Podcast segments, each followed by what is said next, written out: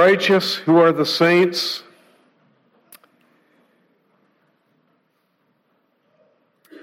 They are sinners, like you and me, who have been brought by the Spirit of God to know our sin and our need for Christ, and to throw ourselves in faith upon the mercy of God, and be counted as righteous in His sight through the righteousness of Jesus Christ given to us. And then also are being transformed by the Spirit of God to become more like our righteous God. It's a great gift to be righteous through Jesus Christ.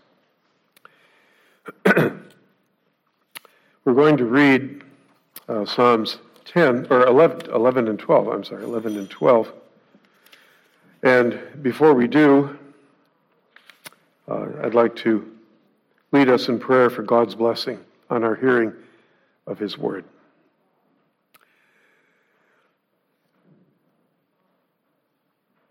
Our Father, we thank you for the testimony of your wayward and sinful servant, King David, to the amazing grace by which you forgave his sins, his many sins, his serious sins. Not for his sake, but for the sake of Christ your Son, his descendant, who was yet to come into the world. But he has come. And we thank you for the gospel proclamation that the Messiah has come, that he has done his saving work, that is exalted to your right hand, and that you and your Son Jesus now pour out the Holy Spirit on those you are calling to yourself. And so, Lord, we pray for the ministry of that Spirit in us now as we read your word. May we, may we hear the voice of you, our God of Jesus Christ, our great prophet, speaking to us out of the Word. Uh, please uh, direct and uh, constrain uh, myself to say only what is in agreement with your Word, and that it might be blessed for all of us who hear, and blessed that we might give glory to you in how we respond. We pray in Jesus' name. Amen.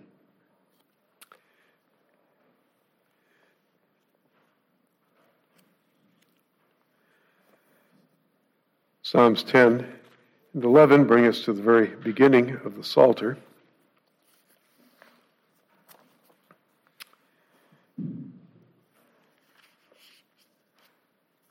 I keep saying 10. I mean 11 and 12. I do know what I'm intending to read.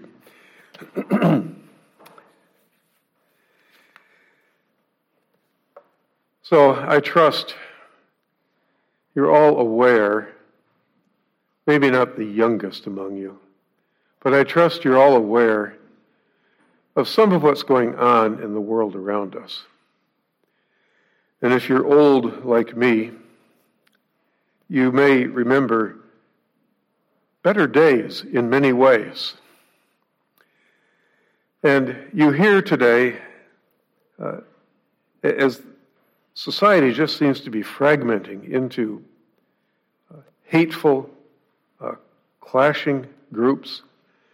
Uh, as wickedness and morality is rewarded, and righteousness is increasingly scorned and even persecuted, you, you hear people say, well, all is lost. All is lost.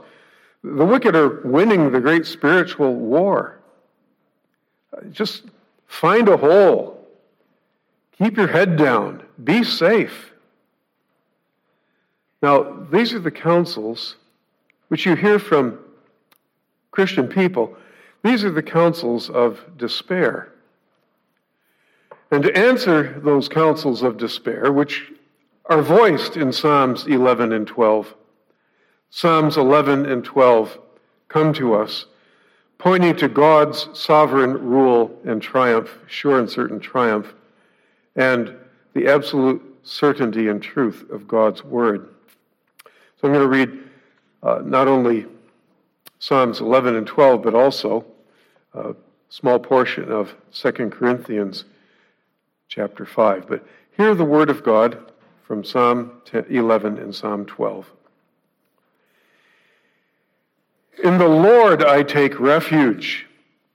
How can you say to my soul, Flee like a bird to your mountain? For behold, the wicked bend the bow. They have fitted their arrow to the string to shoot in the dark at the upright in heart. If the foundations are destroyed, what can the righteous do? The Lord is in his holy temple. The Lord's throne is in heaven. His eyes see. His eyelids test the children of men. The Lord tests the righteous. But his soul hates the wicked and the one who loves violence. Let him rain coals on the wicked. Fire and sulfur and a scorching wind shall be the portion of their cup. For the Lord is righteous. He loves righteous deeds. The upright shall, shall behold his face. In Psalm 12, Save, O Lord, for the godly is gone, for the faithful have vanished from among the children of man. Everyone utters lies to his neighbor. With flattering lips and a double heart they speak. May the Lord cut off all flattering lips, the tongue that makes great boasts, those who say, With our tongue we will prevail. Our lips are with us. Who is master over us? Because the poor are plundered because the needy groan. I will now arise, says the Lord. I will place him in the safety for which he longs. The words of the Lord are pure words, like silver refined in a furnace on the ground, purified seven times. You, Lord, will keep them. You will guard us from this generation forever.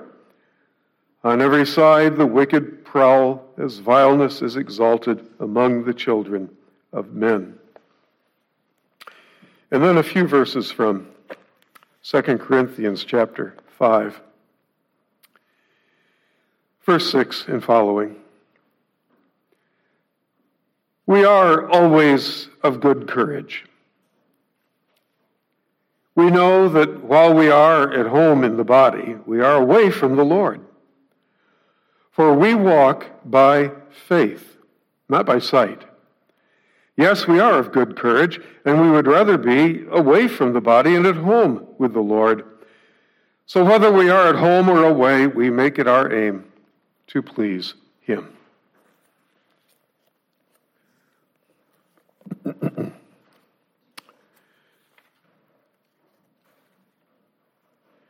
Psalms 11 and 12 are attributed to David. It's impossible to peg them to any certain time in his career. Uh, and so it doesn't matter. The Holy Spirit guided him uh, to make these declarations and to pray these prayers uh, for our enlightenment. And so we're going to uh, consider what these Psalms have to say to us in, under three heads. First, looking at the counsels of despair in Psalms 11 and 12, which we might call walking by sight. 2 Corinthians 5 7. Walking by sight. Secondly, reality. God's rule and God's truth. Also proclaimed in Psalms 11 and 12. And we can call this point walking by faith. And the third point, continuing walking by faith, well, then, what should we do? So, counsels of despair in these two Psalms. We see how things looked to David's advisors in Psalm 11, verses 1 through 3. In the first verse, David declares his confidence in the Lord. In the Lord I take refuge, And he expresses a degree of shock or amazement at uh, the counsel that is coming to him, uh, probably from companions. And they're saying, just run away and hide. There's no use standing and fighting, holding your ground. Uh, and your enemies are intent on killing you, and, maybe they're saying they outnumber you. Uh, and, and so just go hide. Go hide. Now, they build this counsel on a false premise. The false premise is stated in verse 3 If the foundations are destroyed, what can the righteous do? Well, part of that premise is true. What can the righteous do? Uh, we can't do anything apart from the grace of God and the work of the Holy Spirit. But are the foundations being destroyed? We'll come back to that. Psalm 12 uh, is David himself who expresses uh, dismay, despair over situation that he sees before him. And again, he's seeing things as they appear to be. He's, to him, it appears that uh, Israelite society is bereft of any godly people. Uh, the godly one is gone. Faithful ones have vanished from among the children of man. Sounds a little like Elijah, doesn't it? Uh, after the great confrontation on Mount Carmel, when God set fire from heaven on Elijah's altar and not the altar of Baal, and the people of God cried out, The Lord, He is God, the Lord, He is God. What a wonderful thing. And then Elijah ran back to the summer palace of, of uh, uh, Ahab and Jezebel, Jezebel the queen.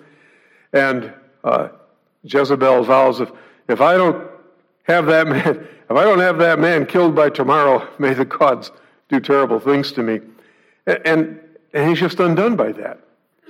Uh, he thought the victory had been won, and uh, there she is making this proclamation. Nobody's stopping her. Nobody's, and he runs. He runs for his life. And as he flees uh, from her presence, uh, he twice says to the Lord, "Just, just let me die, Lord. It's all up. Uh, I, I have failed. I'm the only one left." That's how it seemed to him. But he wasn't the only one left because God said to him, There's still 7,000 who have never bowed their knees to Baal. So again, looking at the appearance of things, and that can sometimes it can sometimes seem that way to us. That uh, wicked people have taken over the nations of the earth as if they didn't have control of them already. Wicked people are taking over uh, nations that once uh, had a strong Christian influence, perhaps, and are just tearing things down. And what can we do? Uh, where are the righteous who stand up bravely to proclaim the name of the Lord and live according to his commands? Uh, they seem to be disappearing from our society. And so, what can we do? What can we do? Uh, here's this is a situation, isn't it? Uh, Psalm 12. Everyone utters lies. Well, we might we might say, well, maybe not everyone. But lies abound. Who can tell truth from lie anymore? And what's done about it if somebody is exposed as lying? Who believes that? Everyone lies to his neighbor with flattering lips and double hearts. So you're a wonderful guy. Let's see how I can cheat you. Uh, that kind of hypocritical speaking. May the Lord cut off all flattering lips the tongue that makes great boasts. Those who say, with our tongue we will prevail, with our lips, uh, who, Our lips are with us. Who is master over us? That is, I can say anything I want that'll advance my cause, that'll get me what I want, that'll help me to reach my goal. And that may be a political leader, a political party, a businessman, uh, just an ordinary guy uh, who's not going to let anybody stand in the way of what he wants to accomplish in life. My lips are mine. Nobody can tell me what to say, not even God. And that is the attitude today, isn't it?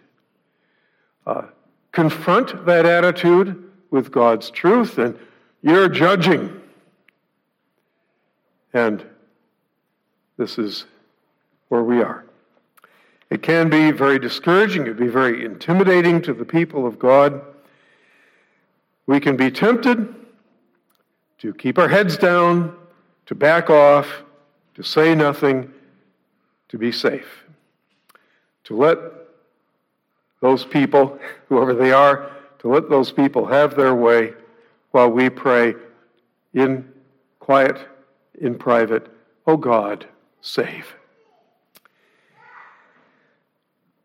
Here in the United States, uh, being a faithful Christian, uh, not a sinless Christian, but a Christian believer who does truly want to serve and obey the Lord according to his word, that may lose you some friends.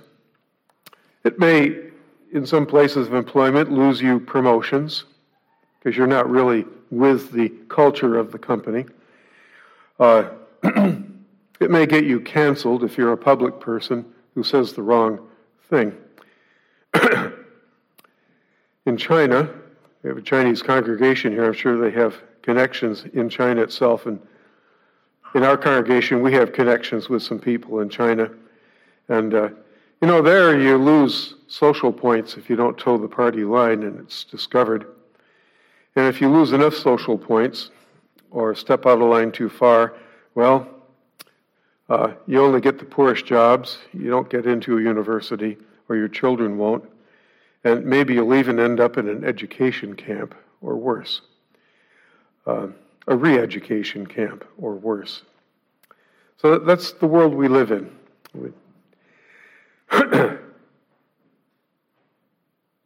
but that's seeing by sight, it's walking by sight. To see only the appearance of things and decide how to behave ourselves, how to direct our lives just on appearances. We need reality. And you're not seeing reality if you don't see the fact that the God who created the heavens and the earth is still God, that He is still reigning over all the works of His hand, that our hope is in the name of the Lord who made heaven and earth, and nothing is too hard for Him. And so, in Psalm 11, David makes clear to his advisors the foundations have not been destroyed. Why? Why have they not been destroyed? Because the Lord is in his holy temple. The Lord's throne is in heaven. It is unchallenged, unthreatened by anything anybody here on earth may say or do. And from that throne, God looks down. From that throne, the Lord looks down. His eyes see, his eyelids test the children of men.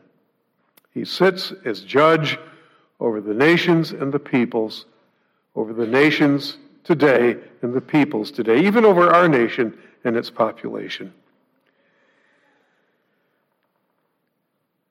These verses, or this verse in Psalm 11, calls to mind the words of Psalm 2, which open by asking the question, and I think again with a sort of tone of amazement why do the nations rage and the peoples plot in vain? The kings of the earth set themselves and the rulers take counsel together against the Lord and against his anointed.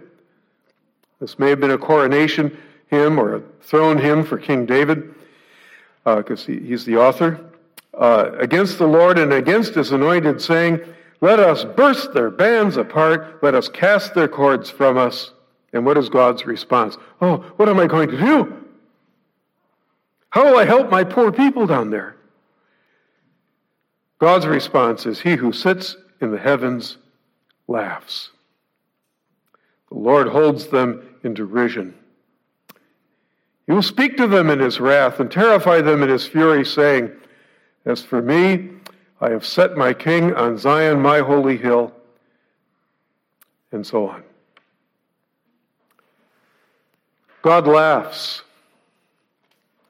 at the presumptions of arrogant unbelievers.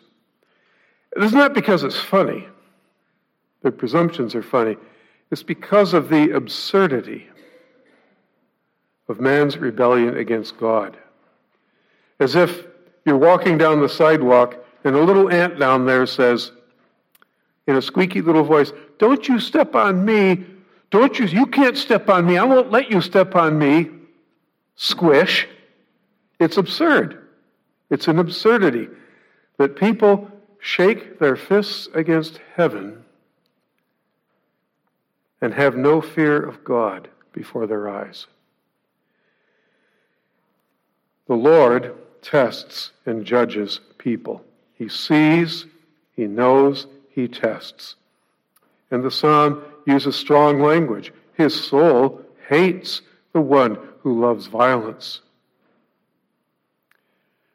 If that person will not repent, what will be his destiny?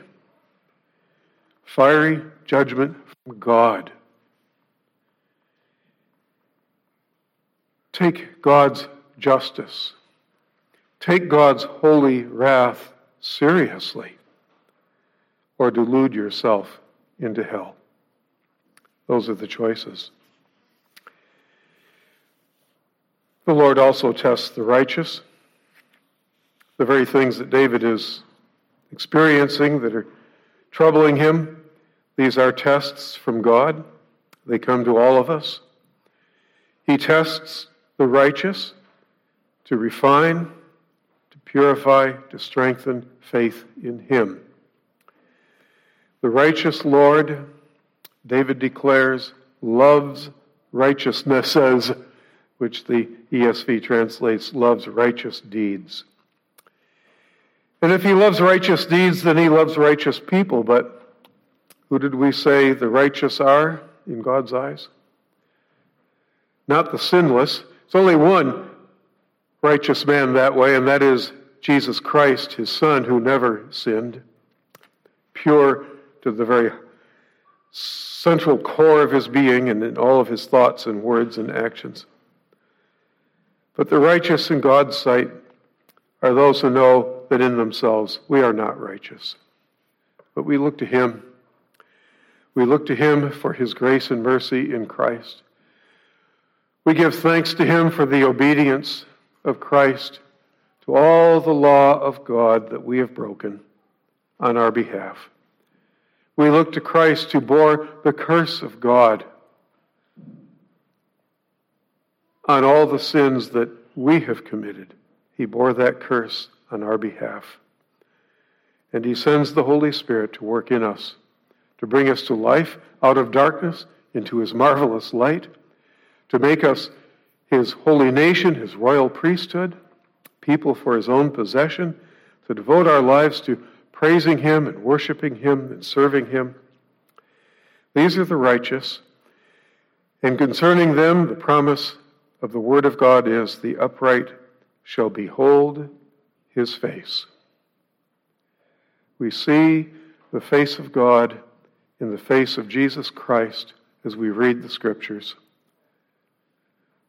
The understanding of our hearts is enlarged to see by faith in Jesus Christ, a true God as well as true man and see the character of God and the saving love and mercy of God and the beauty, the beauty of the holiness and righteousness of God and the beauty of becoming more like Him in that.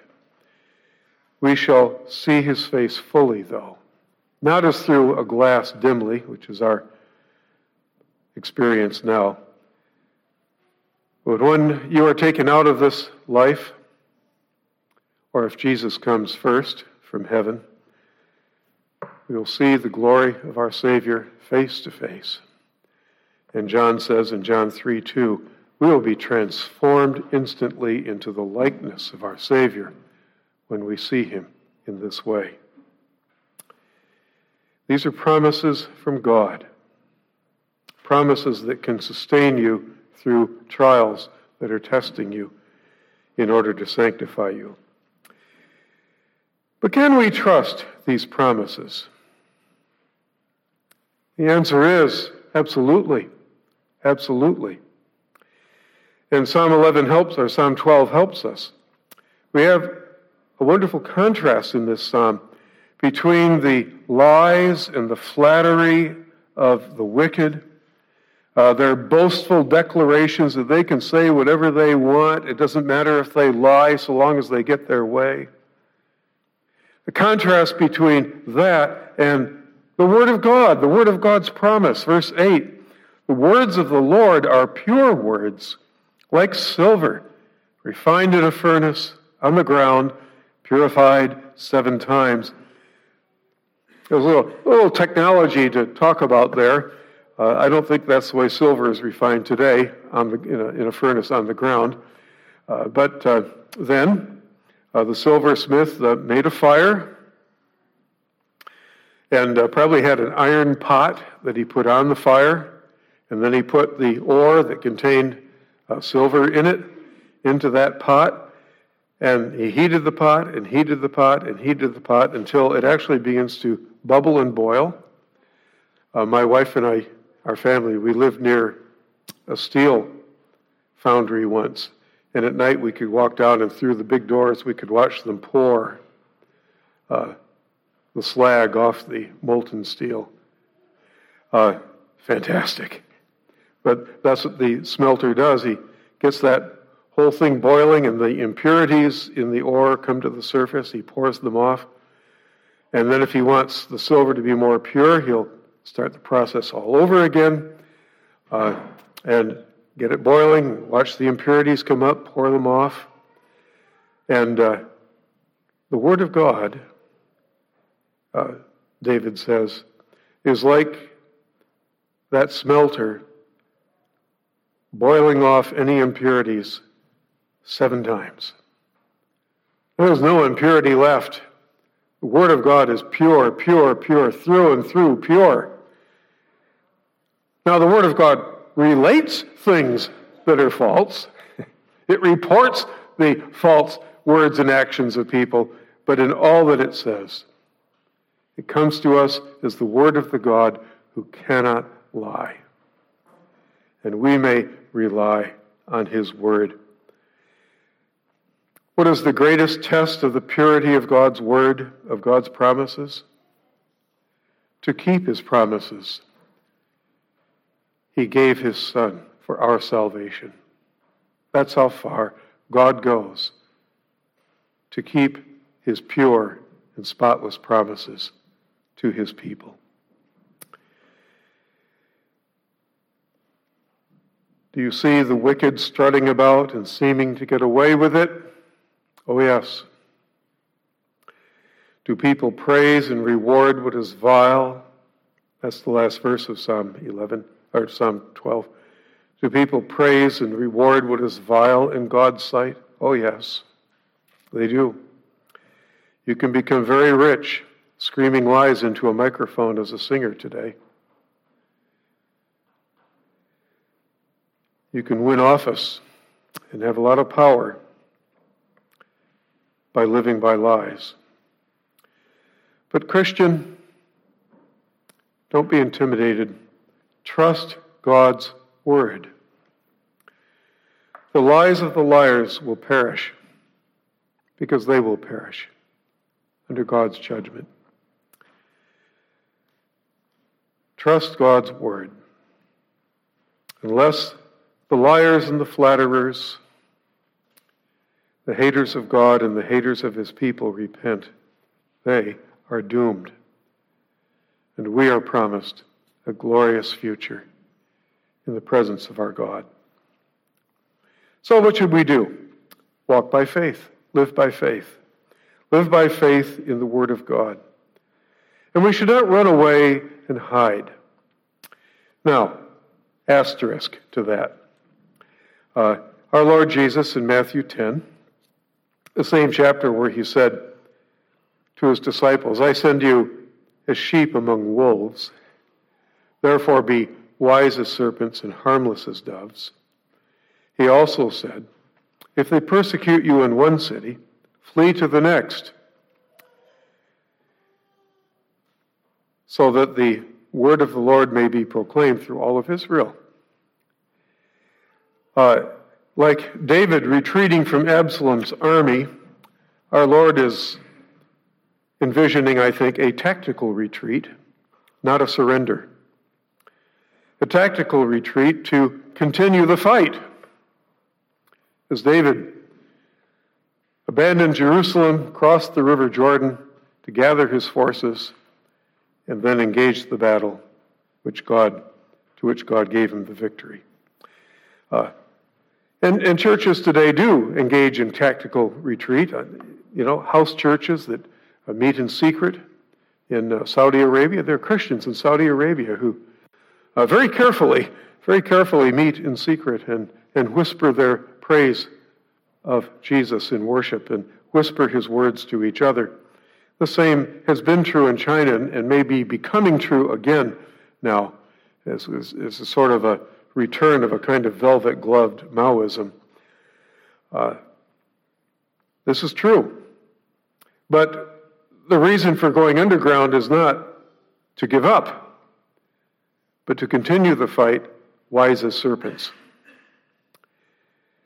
But we're not in that position. None of us needs to go underground. We should be preaching Christ and preaching Christ boldly. We should be willing to confront evil and lies with God's truth clearly declared. But also, but also with grace and humility and love because we care about those who believe lies, and who, if they continue believing the lies, will find themselves in hell someday. And so we, we love those who do not love us. Jesus said, Love your enemies, pray for those who persecute you. We're not being persecuted in any significant or terribly meaningful way. We have great liberty in this country greater than almost any other place on earth. And I think we need to pray that the Lord will give us grace to use these opportunities in a very bold way uh, to call people to Christ, to call people to repent, to call them out of their darkness into his marvelous light. What can the righteous do? Nothing. Not in our strength, not in our wisdom. But God is not limited. He conquers by His word and spirit, or you would not be a believer in Christ. You would still be lost. I would still be lost. He conquers by His word and spirit. With God, all things are possible, our Lord declared. And He also said, I will build my church, and the gates of hell will not withstand it. Matthew 16. Let us pray.